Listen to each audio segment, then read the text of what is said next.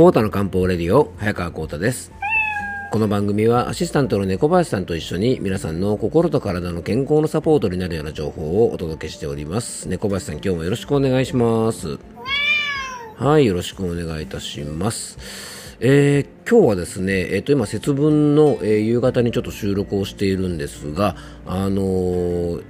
久しぶりにですね会う友達がお店にちょっと訪ねてきてくれましてあの中学高校の時のね同級生の友人なんですけどもあの、まあ、彼は今ですね、まあ、行政の仕事をねあの、まあ、とある自治体でしておりましてあの食育とかですね、まあ、そういった関連のねあのちょっと仕事をメインにやっているんですね。でなんかあの農林水産省からですね、まあ、なんかいろんな事業がねやっぱり行政の方に降りてきてあのそういった活動の一環でですね、まあ、講演活動をですねあのかなりあの依頼があってやってるそうであの僕もねフェイスブックとかではその友人とつながっていたので、まあ、そんな活動をねあのなんかいろいろしているっていうのはね、えー、ちょっと知ってはいたんですがあのちょうどねその友達があの山梨県で、えー、っとやっぱ山梨県の、えー、っと栄養士の協会か何かかな？あのそういったところからあの依頼があってですねあの講演をしてきてでその帰りにですねあの僕のお店にねちょうど近くで講演があったみたいであの寄ってくれたんですよね。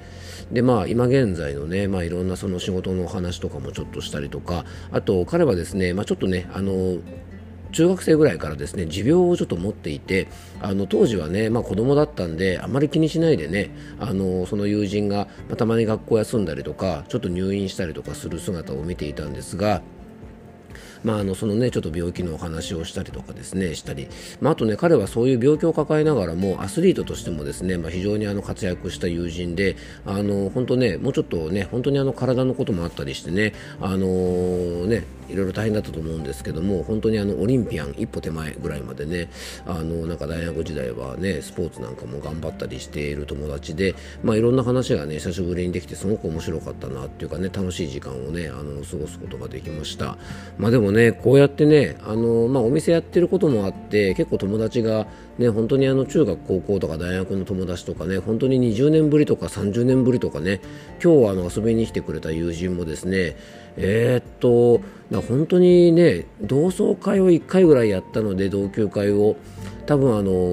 56年前かな78年前かなぐらいに1回はね見てると思うんですけどあのゆっくり話をするのは多分本当にあの高校卒業以来ぐらいでね本当にあの30年ぶりぐらいか。に、ね、なると思うんですよね、まあ、でもねこうやって遊びに来てくれて懐かしい話をねいろいろしたりとか、まあ、現在進行形でねあの彼がいろいろ活躍してる話なんかも聞けてあのすごく刺激にもなりましたし懐かしい話をね あのこういろいろしてですねちょっとこうノスタルジーに浸るような時間もあったりしてですねやっぱりあの昔からの友達ってねあのいいもんだなと思いますしなんかねああやってあの気軽にねこうやってあのなんかこうと会いに来たよなんてね遊びに来てくれるのは本当にあの嬉しいなと思います。ます。はい、あのね一緒にあの友達としてね遊んでいた時期は中学高校のねあの6年間で、えー、それからもうね30年とか40年近く経ってるのにですね、まあ、本当に顔見ればあのその時に戻れるっていうのはやっぱりあの友達冥利につけるななんて思います。はい。あのなのでねまたこうやってねあの誰か遊びに来てくれるとあの嬉しいなと思いますので多分僕のねあの同級生はあのこの番組聞いてる友達いないと思うんですけどもあのもし誰か聞いてたらねあの店よかったら遊びに来てねはい、えー、ということで今日の本題へ移りたいと思います。コータの漢方レディオ、今日もよろしくお願いいたします。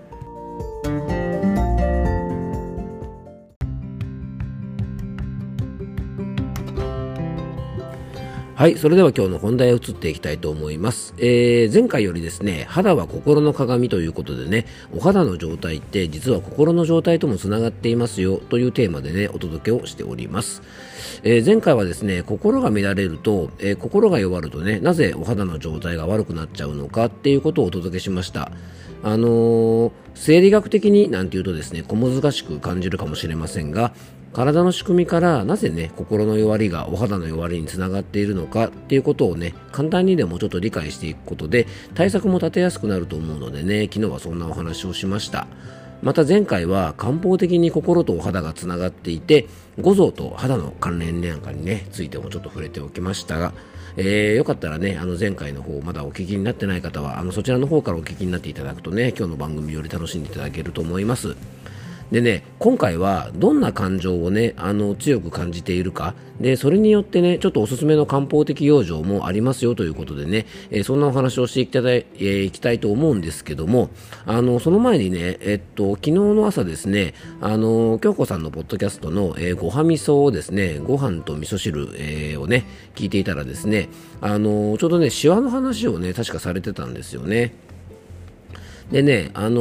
ー、あ、シワの話を聞きながらですね、まあ、ちょうど僕もね、あの、お肌の話してたんで、ああと思って興味深く聞いてたんですけども、あの、シワっていうのはね、漢方的に言えば、まあ、潤いが低下する。うん、例えばですね、こう、フレッシュなね、取れたてのブドウの粒ってね、こう、みずみずしくて、張りがありますよね。でその状態だといわゆるこうシワがないような状態なんですが、えー、潤いが減ってですね例えば干しぶどうみたいになるとね、まあ、要はこうしわくちゃになっちゃいますよね。なのでね、まあ、体の潤いを司る、えー、腎というこの力がね、低下すると、えー、漢方ではシワが増えやすくなったりすると考えるんですが、それ以外でもですね、実はね、シワもあの心とつながっているっていうことをですね、ちょっと昨日のごはみそを聞きながらね、すごく感じたんですね。それはあの京子さんが、えっと、20代後半ぐらいの時に眉間になんかねこうシワが、えー、当時深く刻まれていたみたいな話を確かされてたと思うんですけどもあのこのようにねシワっていうのも実は感情で出るんですね。でね、常にこう険しい顔をして眉間にシワが寄って、しまうとですね、まあ、本当のシワになっちゃったりとかあと感情でね表情も変わるし表情でねシワがつきますから、まあ、シワが多い方もですね心の乱れをねちょっと気をつけた方がいいかもしれません。でね、あの、笑いじわとかならいいんですけどもね、難しい顔ばかりしていると、眉間だけじゃなくてね、あの、おでことのシワとかね、あと目の周辺なんかにも結構できやすいので、あの、シワってね、僕らのこう年輪みたいな部分もありますからね、もちろんね、ある程度は受け入れなきゃいけないね、あのー、まあ、例えばね、40代以降とかね、あの、50とかになって、まあ、シワが一個もなくてね、ピンピンの顔してるなんていうと、まあ、ちょっと逆にちょっと気持ち悪いかななんていう気も、あの、するぐらいで、あの、シワなんていうものはね、あの、生きてれば必ず出てくるし、あの、そこも含めてね、こうなんかかっこよさとか、まあ、美しさをね、こうちょっとクリエイトしていけると、あの、いいんじゃないかなと思っているんですけども、あの、でもね、やっぱり心の状態によっては、必要以上に、えー、シワができてしまうこともありますんでね、やっぱりあのね、必要以上にはやっぱり皆さんね、増やしたくないと思うのでね、あの、そんな風にですね、実はシワも心とつながってるなんていうことをですね、ちょっとごはみそを聞きながら、あの、感じた次第でございます。はい。そんなね、心と肌の状態なんですが、あの、肌の状態で、やっぱ心の状態もね、なんとなくこう分かることができる。まあ、心の弱りを肌から察してほしいという方がいるんですが、あの、そういった方はですね、実は自分で無理をしているとか、頑張りすぎているとか、ストレスを受けているっていうことをあんまり自覚していない人っているんですね。で、そういう人ほど肌の調子が悪いなって時に、ちょっともしかしたら心が弱っているのかな、なんていうふうにね、あの、ちょっと感じてほしいし、自分の体調をね、ちょっとあの確認してほしいなっていう人なんですね。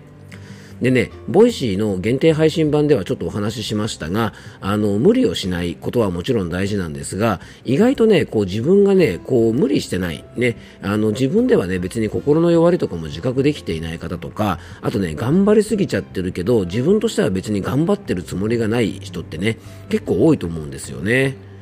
でね、イライラしてるなとか、最近なんか不安が強いなとか、まあ、くよくよしやすいなってことをね、自分自身でこう自覚できていればいいんですけどもね、そうすればほら自分で気をつけようとか、ストレスケアをしようと思えるんですけども、えー、頑張りすぎてる人とかはですね、意外と自分のメンタルが疲れてるってことに気がついてない場合があるんですね。で、これがね、一番たちが悪いんです。ね。でそんな時に自分のお肌の様子を見て最近ちょっとおかしいななんか肌の調子が悪いなって感じたらまあもちろんねあの体の内側内臓系の弱りはもちろんなんですが心の状態もですねぜひチェックしてみてくださいそうするとね、案外自分がイライラしていたりとか、くよくよしていたりとか、あの、心の弱りをね、あの、実は感じてるなんてことにね、気がつくかもしれません。でね、そんなま心の弱りと関連した肌の漢方的養生なんですけども、あのまずね、日頃からちょっとこうイライラしやすいなっていう方は、まあ、香りの良い食べ物とか、まあ、お茶などを活用してね、えー、肝を養う、まあ、酸味の食べ物とか、えー、酢の物、果物なんかを食べることで、ちょっと気分をリフレッシュさせたりとか、あとねゆっくり散歩したりとかゆっくりストレッチなどをして高ぶった交感神経をちょっと緩めてあげることがね、えー、できてお肌の弱りをちょっとこう予防することができるので、まあ、そんな食用状をねちょっと取り入れてみたらいいんじゃないかなと思います。ぬるめのお風呂にゆっくり入るのもおすすめです。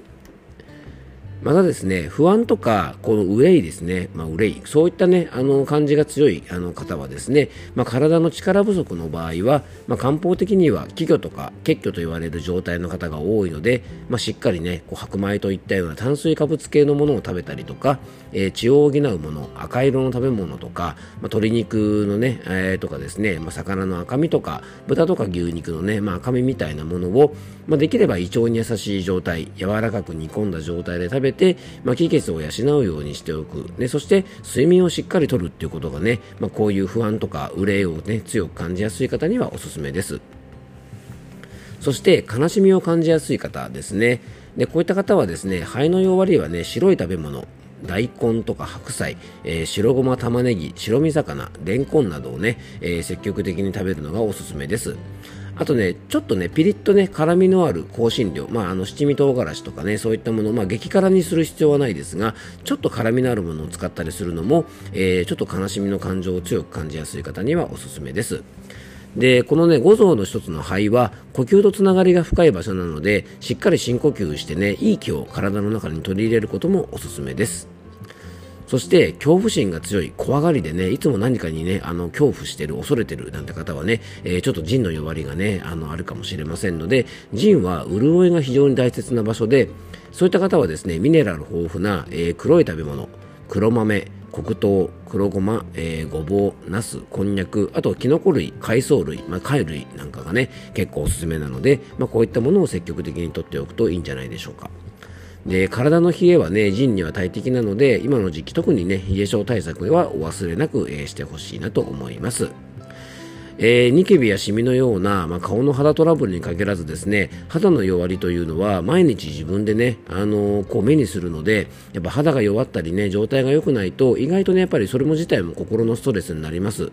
で外側からのケアはもちろんなんですが体の内側からの弱りのケアそしてね今日ちょっとお話ししたような、えー、恐怖心とか、えー、不安とか悲しみとかイライラとかそういうね、あの感情をね、強く感じやすい、ストレスを強く感じやすい状態だと、やっぱり肌の状態も悪くなりますから、ぜひね、あの心のケアなんかもしてあげながら、良い肌の状態を維持していただきたいなと思います。えー、2回にわたってですね肌は心の鏡ということで内臓だけじゃなくて肌は心ともつながっているよというお話をさせていただきました